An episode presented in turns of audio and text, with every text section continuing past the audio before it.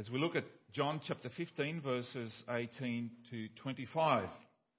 And the title of the message this morning is Why the Hatred? Why the Hatred? Let me ask you a question. Which is harder to do? Loving people whom you do not like, or loving people who do not like you?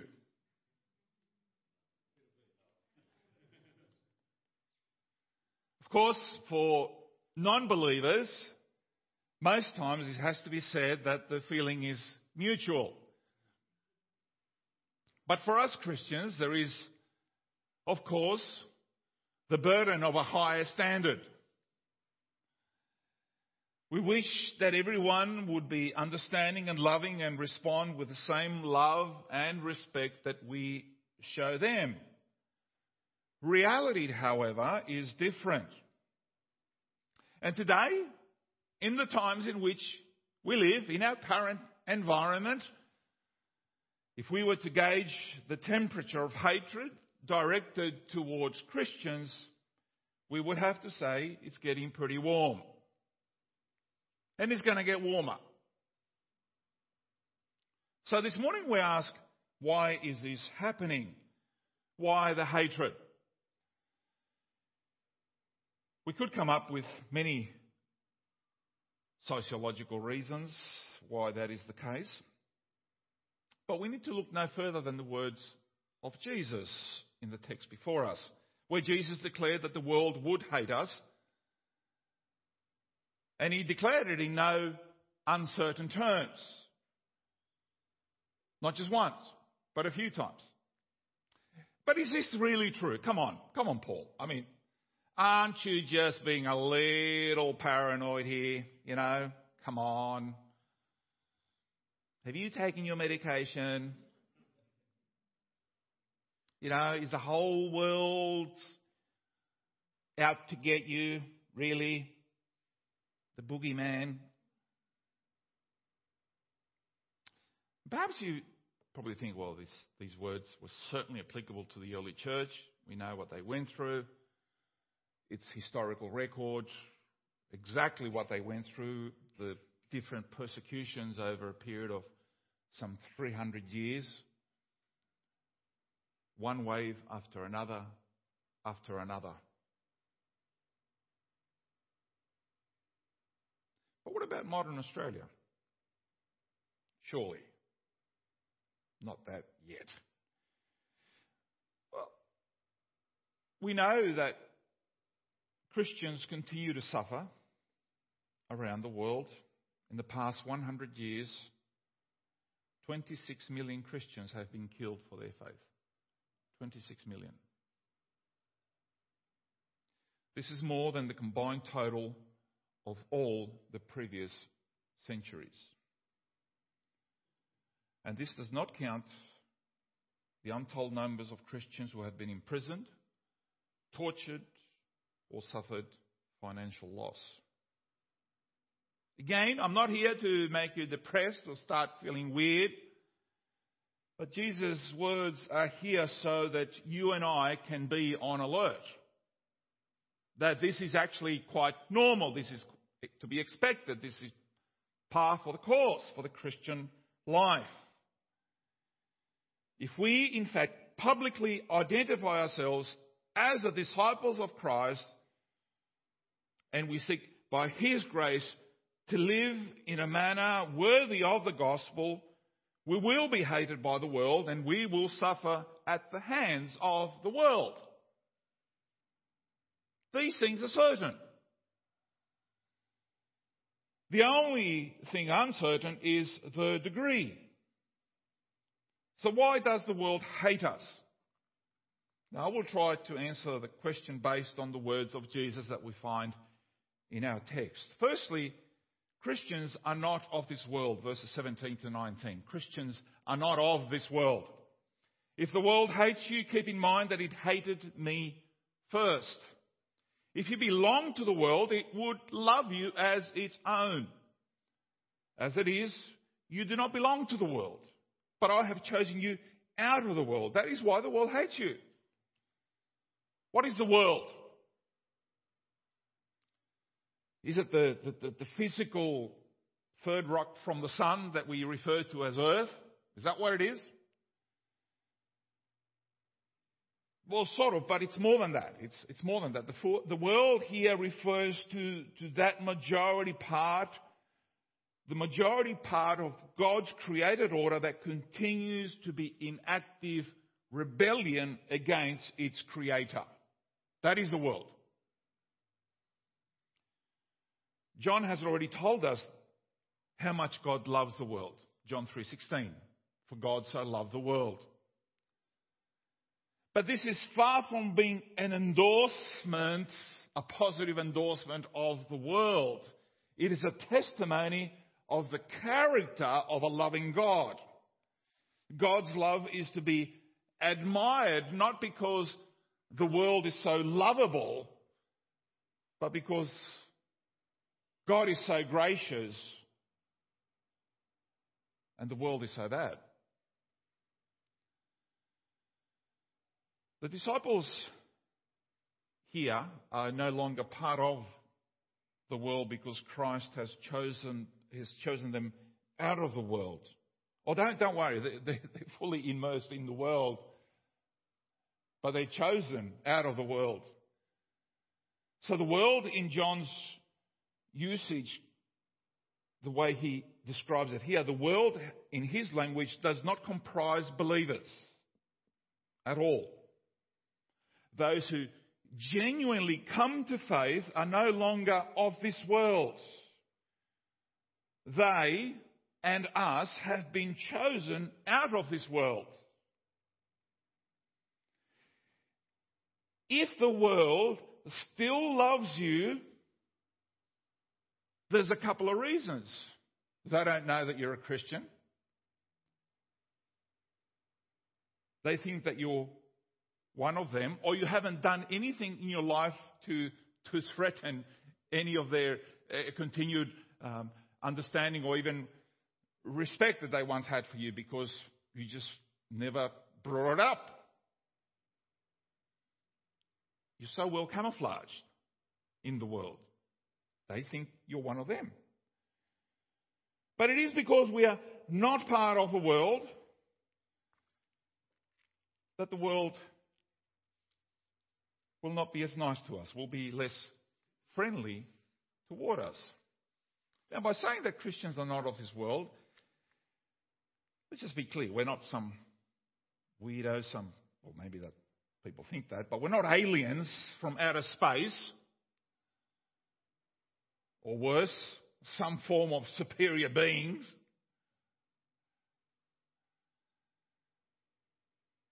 What we are called to is a higher standard than the world, and the world is not pleased because of that. So sometimes in the conversations, part of the accusation will be, what, you think you're better than us? That type of thing. Let me explain. Maybe you've been here. You've been in this type of situations. If not, it's coming, okay? While on the one hand, your company might love you for your honesty with regards to time and financial and money matters, that you are someone that can be counted on and is trustworthy. They will love you for that. On the other, they might shun you if you speak out against the company's dodgy practices with customers who you know have been overcharged for work that has not been done. Right? Okay. Some of you are nodding your heads. You've been there. Again, watch what happens if you just started in a company and on the production line you make 5 widgets an hour while your fellow workmates who have been there for years are only making 2 an hour. You've been there? Yeah, I've been there. Because then everybody else's production has to come up to 5 widgets, doesn't it? As chosen, We are not taken out of the world, but instead go into the world. We are sent into the world, immerse ourselves in the world, not with its practice, but immerse ourselves in the world with the gospel. The light goes into the darkness. The light does not hide under a bushel. It is meant to, it is most effective in the darkness. We are sent as ambassadors, as ministers of reconciliation with the gospel in order that God might, through us, bring more into his kingdom. So the people of the world, rather than continue in their current form as enemies of God, might become friends of God. Of course, we know this will not be easy. It is risky. But it's not as if we haven't been warned. Jesus said in Matthew 10:16, I am sending you out like sheep among sheep. Yeah? Is that what it says in your Bible? No. In fact, it says sheep amongst wolves, and wolves are scary. They hurt people. As we go in his name, we go into not friendly, but rather enemy territory, as Satan does not want to lose any of his own. This makes Jesus and us the focal point of his wrath, and therefore the focal point of the world's hatred, those who belong to Satan. As you can imagine, the casualties are heavy.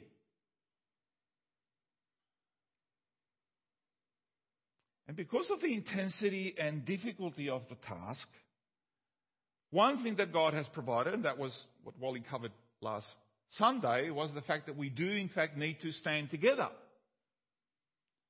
God's sheep need to support one another.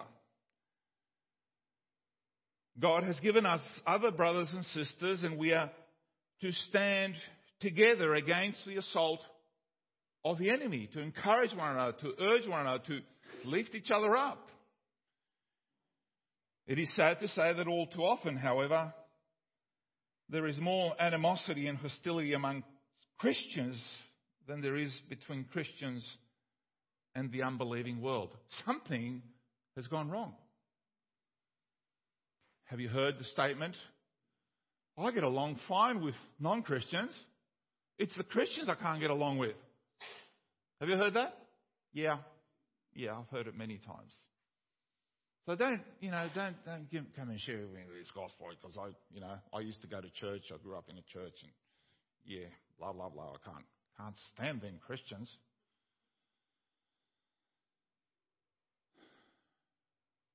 Where do we start?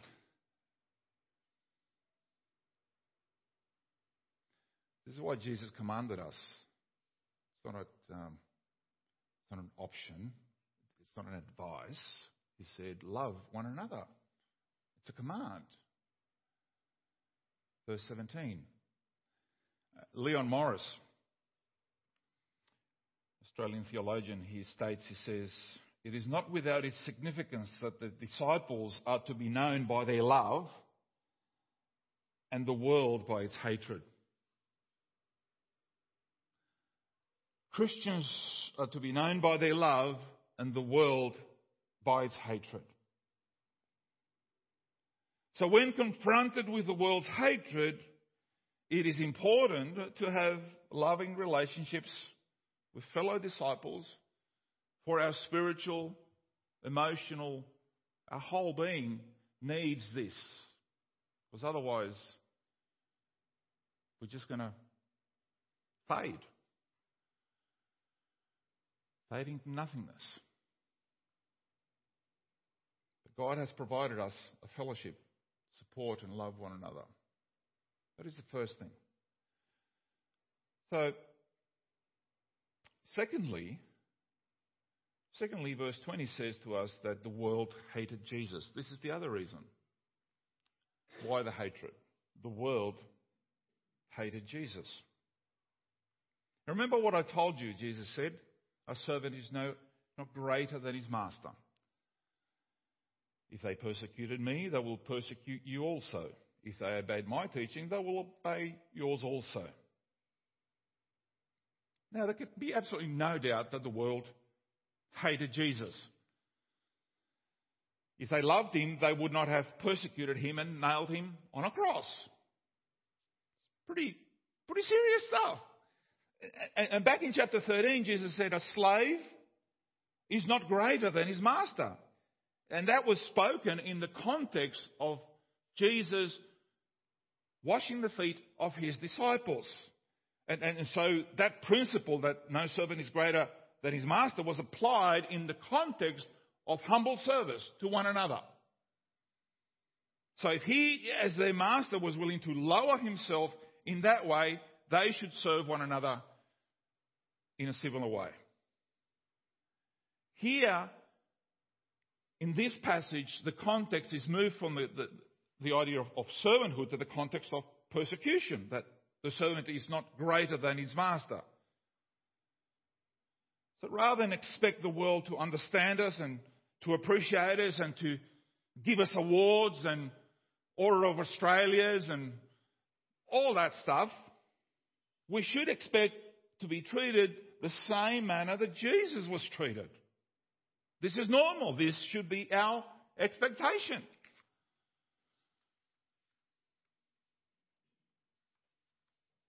Should we make sure that then, should we make sure that we do everything we can to avoid incurring the wrath of the world and its hatred?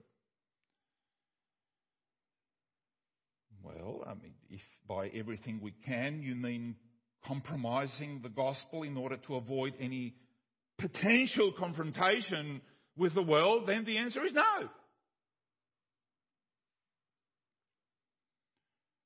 Let me speak to you about another current issue.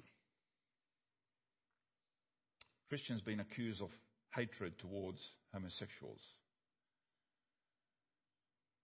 And yes, certainly Westboro Baptist Church, what was it that they said? They said, God hates fags. That was in the sign outside their church. That is atrocious. And I fully condemn that attitude. The Bible does condemn homosexuality, however, but it never instructs us to hate homosexuals.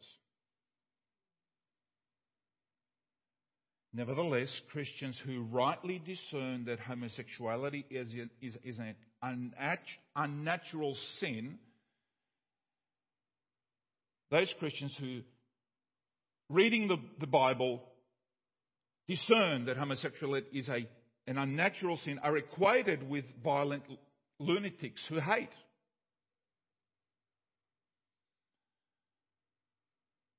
It is highly unlikely that in the near future our government...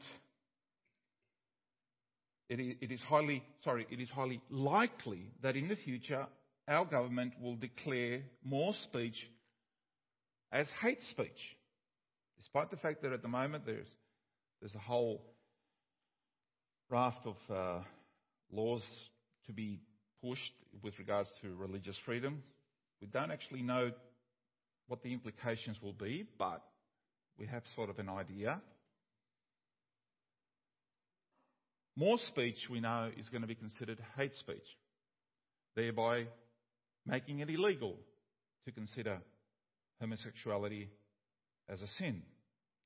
In some parts of the world, it is illegal to say that homosexuality is a sin. Israel Folau got in trouble for saying that. In some countries, it is illegal to declare one religion right and other religions wrong. This could mean, the implication is that in the future, it could mean that evangelistic effort, when you try to share the gospel with others, could be declared as hate speech, saying that Jesus is the only way could be declared as hate speech. It would be hateful to tell a person that if they do not believe in Christ, that they are going to hell. We're already seeing it's happening. And all they need to do is the politicians sign it into law. And there it is. Yet, for us, telling someone the truth is an act of love, not hate. That's the way we understand it since the beginning of civilization. Is it hateful, for example, for a lifesaver to tell a beachgoer not to go into the water because there are sharks? Is that a hateful act? Warning someone and telling someone that he or she is in the wrong is not hateful. In reality, what happens is refusing to tell someone the truth is what is truly hateful. In this vein of thought, speaking the truth, presented respectfully, when you say that and it's still presented, it's understood to be hate speech, that is ultimately, in fact, the ultimate demonstration of hate. When you turn what I say and call me hateful, that is, in fact, an act of hate, which is a fulfillment of exactly what Jesus said.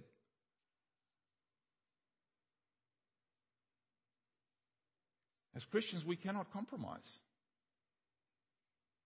And I see a lot of compromising around, even from the pulpit, I'm seeing it. This is what Martin Luther said, and you need to read history to understand the context, the times, and the price he paid for what he said. But this is what he said, and I quote, "If I profess with loudest voice and clearest exposition every portion of the truth of God except that little point which the world and the devil are at the moment attacking, I am not confessing Christ. However boldly I may be professing Christ. Where the battle rages, there the loyalty of the soldier is proved. And to be steady on all the battlefield besides is mere flight and disgrace if he flinches at that point." End of quote. It's all in, isn't it? Not just mostly in, but all in. Thirdly, why does the world hate us? Because they do not know God, verses 21 to 24. "They will treat you this way," Jesus said, "because of my name. For they do not know the one who sent me. If I had not come and spoken to them, they would not be guilty of sin. But now they have no excuse for their sin. Whoever hates me hates my Father as well. If I had not done among them the works no one else did, they would not be guilty of sin. As it is, they have sinned, and yet they have hated both me and my Father."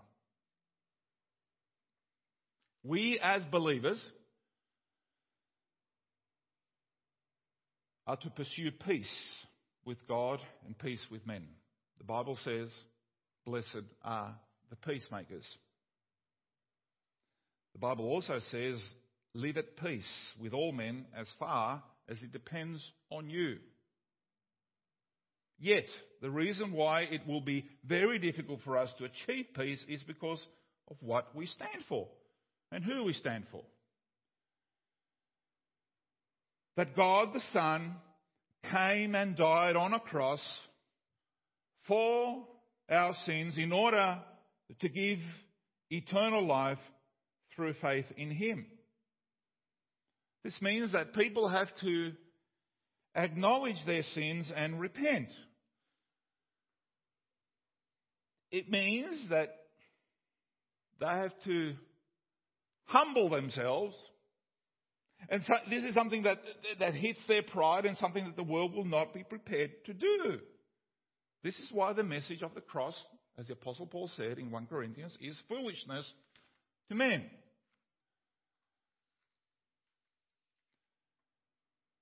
How is it that without Jesus coming, they will not be guilty of sin? Doesn't Paul say in Romans that all men are sinners and rightly condemned by God? Romans 3:23. Because it is because Jesus has come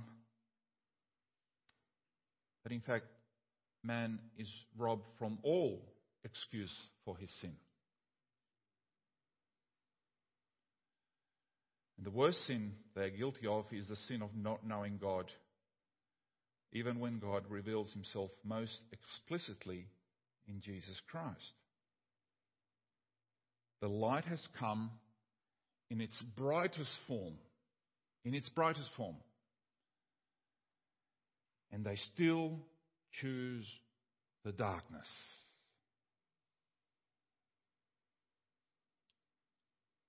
Obviously, the atheist does not know God because he denies the very existence of God.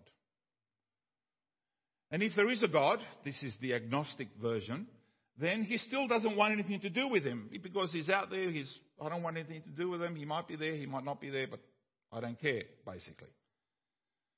But there is another group here that is, in fact, in view. This is here because of the nominal believers. The ones who give lip service, but their hearts are far from God.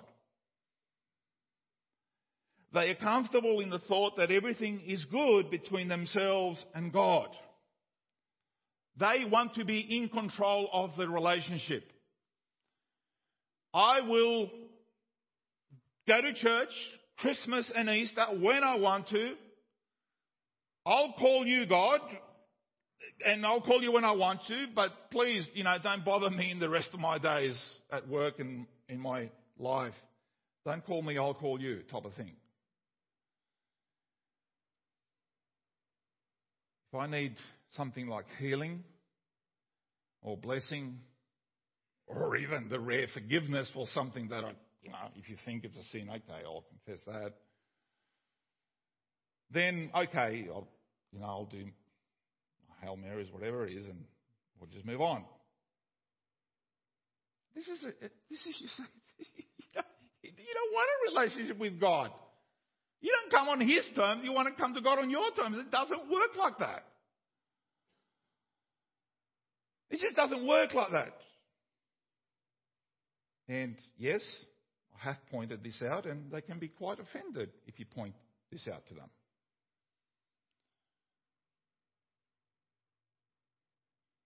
It seems as though Christians in Australia fail to grasp the fact that opposition and hostility from the world,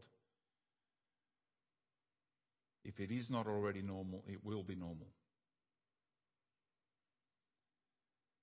I am, and I will say it again, I am ashamed and appalled by what is spoken from the pulpits, giving people a false sense of comfort and entitlement,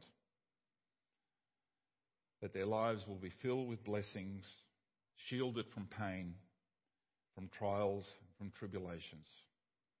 Shame. Read your Bible. If you don't believe me, read your Bible. This is what Don Carson says, and I quote. It's a long quote. Here it goes. Are there no painful aspects to being a Christian? He asks. Is all the happiness and light, though Christ himself was a man of sorrows who walked through the valley of the shadows of death? Do we participate only in his joy but not in his tears? Does he alone bear the cross? Even to ask such questions is to show that much modern evangelicalism borders on the frivolous. We are so often taught to think that the Christian way brings blessings without buffetings, triumphs without trials, witness without weariness. We are encouraged to believe that Christians exude overcoming joy and rarely face discouraging defeat. That they live in the realm of constant excitement and never wrestle with boredom. That they love and are loved and need not confront persecution, ostracism, hate, rejection. That they are self-confident and ebullient and never taste terror, loneliness, doubt. That they are fulfilled and satisfied, but not as a result of self-denial and daily death. It is not so much that the promises are false, but that they have no substance, as that they distort truth by promising a crown without a cross. Then he says, we too easily want the fruitfulness of a well-kept vine branch, but think little about the disciplined pruning performed by the divine gardener. Remember, I spoke about the pruning? That's where it comes from. It's hard, isn't it? I'm not going to apologise if you're feeling a little bit, well, Paul, just take it down a couple of notches. Thanks for that. Can't apologise for the Bible, I'm sorry. Ultimately, Jesus says, there are no valid reasons why the world hates us. Verse 25.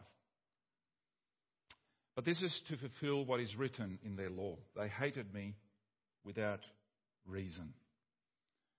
Even though I have given you all these reasons, our text this morning concludes that there are no reasons. They are more like excuses rather than valid reasons. This is what Jesus is saying. Jesus is here making the words of David. He's making the words of David in Psalm 69 as his own. That's what he's quoting. Think about this. Jesus didn't hate. He didn't kill. He didn't rape. He didn't steal. He didn't con. Jesus taught. He fed. He healed, he loved, and they still preferred Barabbas instead of him. Just think about that.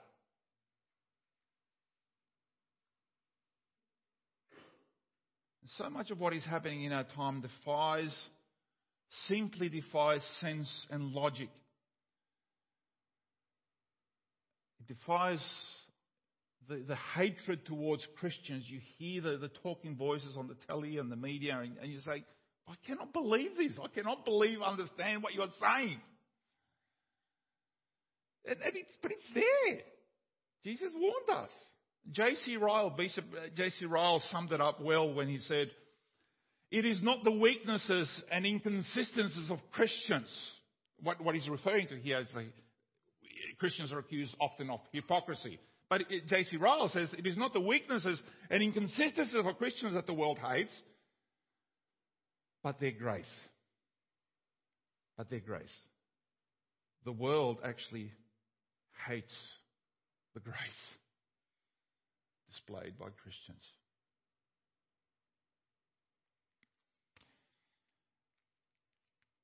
And yet this is the world that we are called to live and breathe,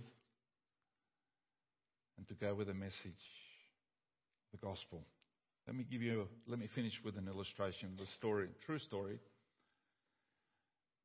C.T. Studd, I've used his name before. C.T. Studd was born to a wealthy Christian family in England and became a very gifted cricketer for England. C.T. Studd actually played in the original test against Australia, where the Ashes tradition actually started back in the late 1800s. Despite all this success, he started questioning his life. What was he doing of eternal value? Playing cricket would not make any impact on people's lives, he reasoned. And after recommitting himself to Jesus, because he did give his life to Jesus earlier on, but then he fell away, and then he came through again. And after recommitting himself to Jesus and seeing the hopelessness of pursuing the honour of this world, oddly enough, believe it or not, he actually came back to God after reading a pamphlet from an atheist. You know, tracts? There was actually an atheist that handed him a tract while he was walking on the street. And in the pamphlet, the atheist said that if he believed in what Christians said, that he would do anything in his power to reach as many as possible, if the gospel was true. Because this was an obvious accusation from atheists to Christians. If you really believe what you are saying, then you will do everything that's possible to reach the world, to share the word. And this touched him. This had a tremendous impact in his life, and this inspired C.T. to reach out to others with the good news. He turned his back on his successful cricket career. He was right at the top of his game, right at the peak. He even turned his back on his family's wealth. He donated, at the time it was an astronomical amount of money, $5,000 to George Mueller, his orphanage, then to the Salvation Army, and then to other missions. He donated all, he gave away all his inheritance.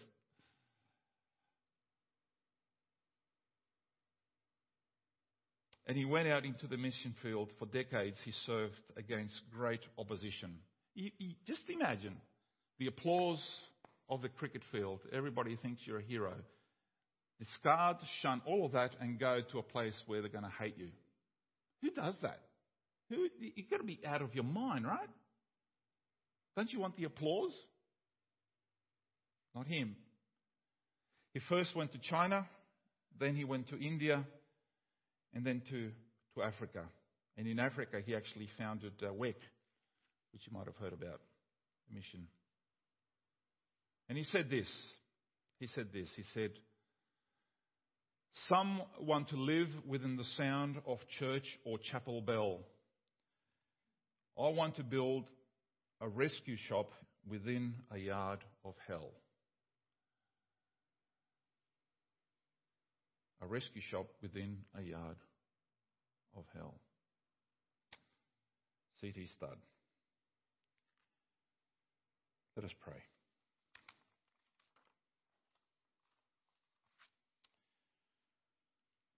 Lord, as you have spoken through your word, perhaps something inside of us still resists just the impact that it might have in our lives if we truly do live this way.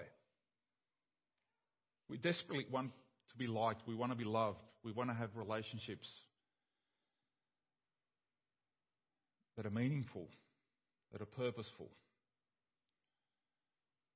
And yet, Lord, here in your word, you seem to call us to even a higher purpose than that. Help us, Lord, to in fact show the sacrificial love that the world does not understand by telling them the most important relationship one can have is, in fact, with you. That we as Christians, as believers, already value that as more than the very air we breathe. I pray, Lord, that as we go into this world, that we will never compromise.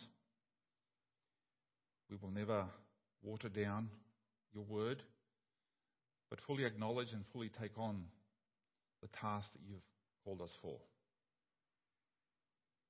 That even as we share the gospel, we make people fully understand what it is to be a Christian, to be your disciples.